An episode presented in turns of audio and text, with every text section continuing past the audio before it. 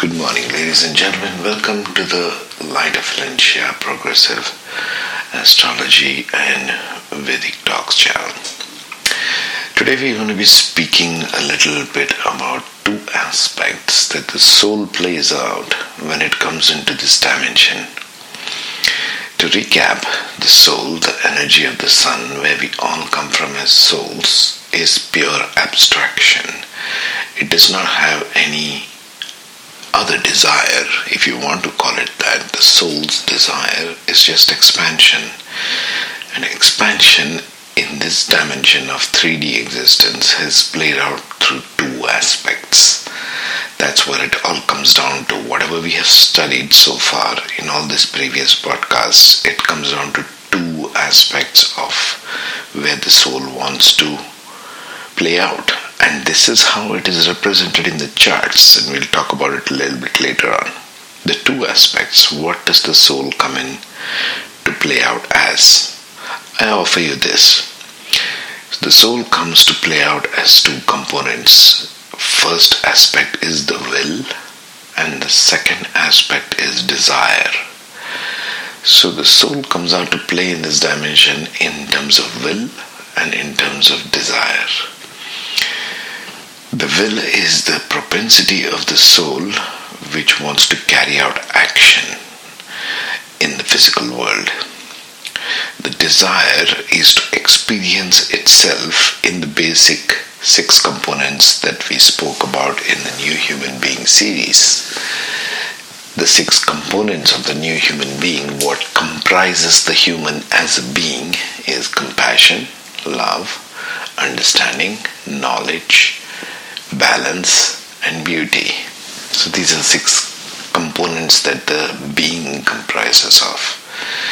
So it wants to experience these, which are the essential nature of the soul's being. In the physical dimension, it comes to play out and experience different aspects according to the 12 ascendants and the 27 nakshatras or the constellations. so that's what the soul plays out as. That's the will. Will means it's an outward driven energy. It's a male energy which wants to experience. It's an energy that wants to move things. So it can go outward, it can go inward. For example, in Aries, it wants to go outward and create Mars, that is. In Scorpio, it wants to go inward and seek the depths. So energy can move in any direction, outward, inward, as we already saw. So that's the will component. I will do this. I will create so and so. I will make so much money or in any of the things that we do in physical world. I will serve. I will work. I will make so many million dollars or whatever it is. That's the will. The desire component is the being component, where the the elements of what the soul wants to experience and feel it as is the component of the heart. You could also say the will is the component of the mind, where the the talents of the mind or intellect, Mercury in this case, is being used in different aspects. That's the will. The desire component is of the heart, it's where things are finally felt. It's the final receptacle of all experience of life. That's where all the experience lands in. Where does the experience land in? It becomes part of that abstract entity we call the soul. Now, because it has to be called a soul, we think it's an individuated identity. Yes, it is, but in the form of ego only. The whole idea of Vedic texts, what they drive towards, is they say the soul has come to dissolve the boundaries of the ego and merge with all that is unified consciousness, the unified field of everything, all that is. But the soul becomes individuated in the ego structure, and the ego structure can play out only through will and desire what would be the planets, astrologically speaking, which would be responsible for will? Well, straight off the bat, you can think of Mars You can think of Saturn, Mars who wants only action, Saturn who wants fame, who wants to ground and makes physical structure out of things, who's a rebel. Jupiter who wants to gain knowledge, who wants to physically make things happen in your third house, fifth house, ninth house, and eleventh house. All these are houses of gains, gains of education, gains of wealth, gains of family, gains of children. These are all gains if we evaluate the chart in terms of gains or losses. But if we are to talk about progressive astrology, we have to kind of go beyond this narrow confines of gains and losses. In essence, the whole idea, according to Vedic texts, of gains and losses is illusionary. This is the Maya, Maya or the illusion says that all of this is an illusion. The thing that you think that you will gain something out of a person or out of life or out of the material world or things that you will lose as in people, as in wealth, as in health. These are all components of that illusory part called Maya. It's an experience which seems to be very real while we are in 3D but that's just from this life, from birth to death. That's all it is. It only assumes that kind of a posturing in terms of playing out an illusion. It's like a drama, it's like a stage. You're staging a drama where different roles are being played, but it's just an end a drama. It's not nothing real about it. So we got to stop thinking in terms of real gains and losses and just think in terms of pure experience. Everything is an experience here. Life itself is. Every learning, every relationship you've had, everything is just an experience. This is how the Vedic texts look at it. And there is no need actually for anything called growth there is no growth required for the soul because the soul is a part of oneness of all that is. So, what is the soul coming in for? Again, we go back to expansion. That's all it's coming for. This is the main essence of the Vedic teaching.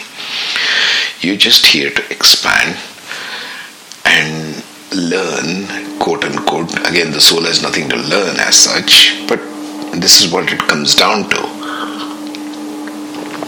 The soul wants to experience things in order to expand its knowledge or how this thing works or how that thing works.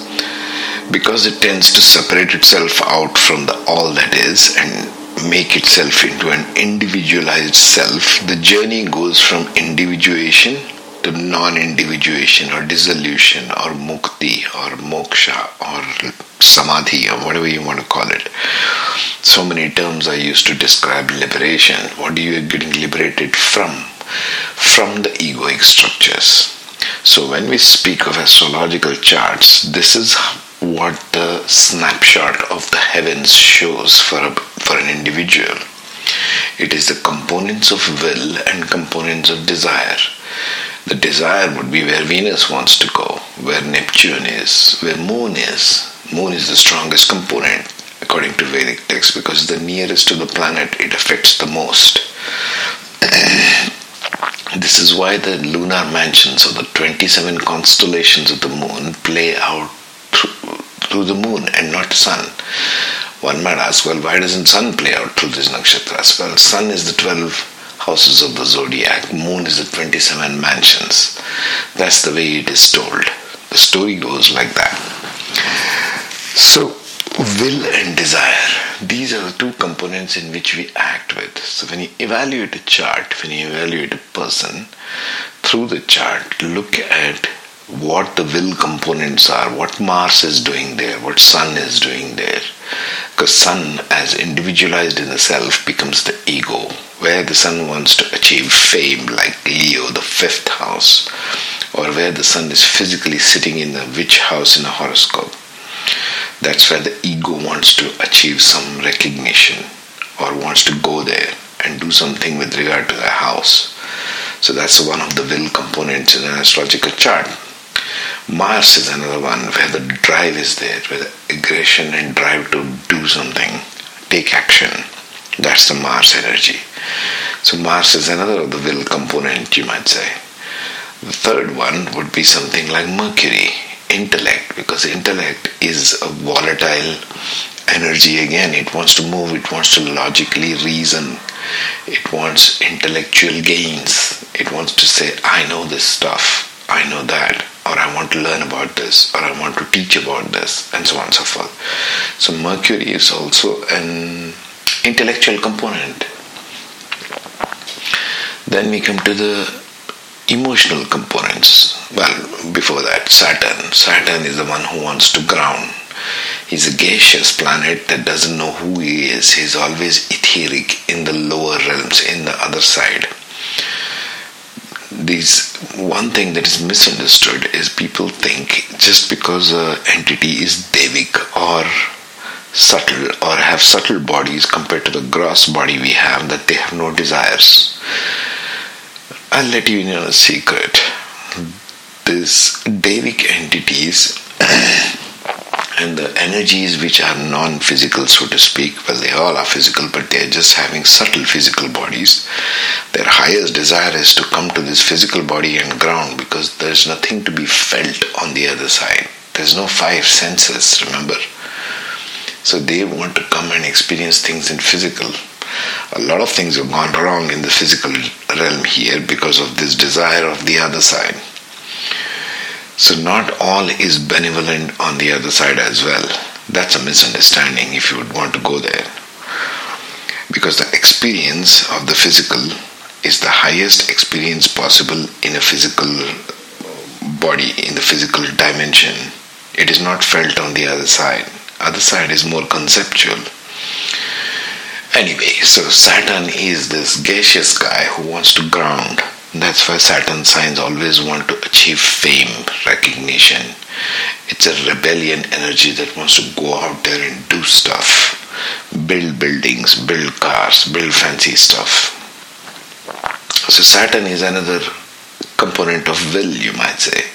It's got a strong will to accomplish things. Mars, Saturn, Jupiter, etc. Jupiter is this halfway bridge because Jupiter wants to even give you things which help you feel the desire inside. Jupiter gives you wealth, Jupiter gives you kids and family, Jupiter gives you uh, knowledge, wisdom. So this make a person in a chart know who they are, experience of the being itself not what you gain and lose. Through the gain and loss, it provides you the experience of you, who you are, or what you are about. That's what Jupiter is like a bridge between will and desire. It provides both. Jupiter also provides the drive to have that knowledge or gains. Then come the desire components, pure desire components, the Venus and the Moon, straight off the bat there. Venus provides you the sense of art, beauty, everything. Everything that the soul itself is about. The essential component of the being is different from the essential component of action or will. The being is about desire, the will is about action. This is what is shown in the human being diagram in our in our uh, human being series. So if you evaluate in terms of will and desire, you can pretty much capture all the things that a person will do in life or where they are driven towards or which is their happy place or blissful place, following the bliss. That's what this means here. And the ascendant is the starting point where it all starts for every individual in the chart. This, my ladies and gentlemen, is the short take on will and desire components. I want you to reflect on this. These things require reflection. It requires more pondering. It requires more intuition and your participation to know more about these things. I'm sure you'll come up with a dozen more stuff. That's the way knowledge is. It's ever expansive. Meanwhile, take care, have a good day, subscribe to my YouTube channel and get in touch with me if you want activations for your chart on my Facebook page link which is provided. Have a good day and be safe and I'll catch you tomorrow with more good stuff.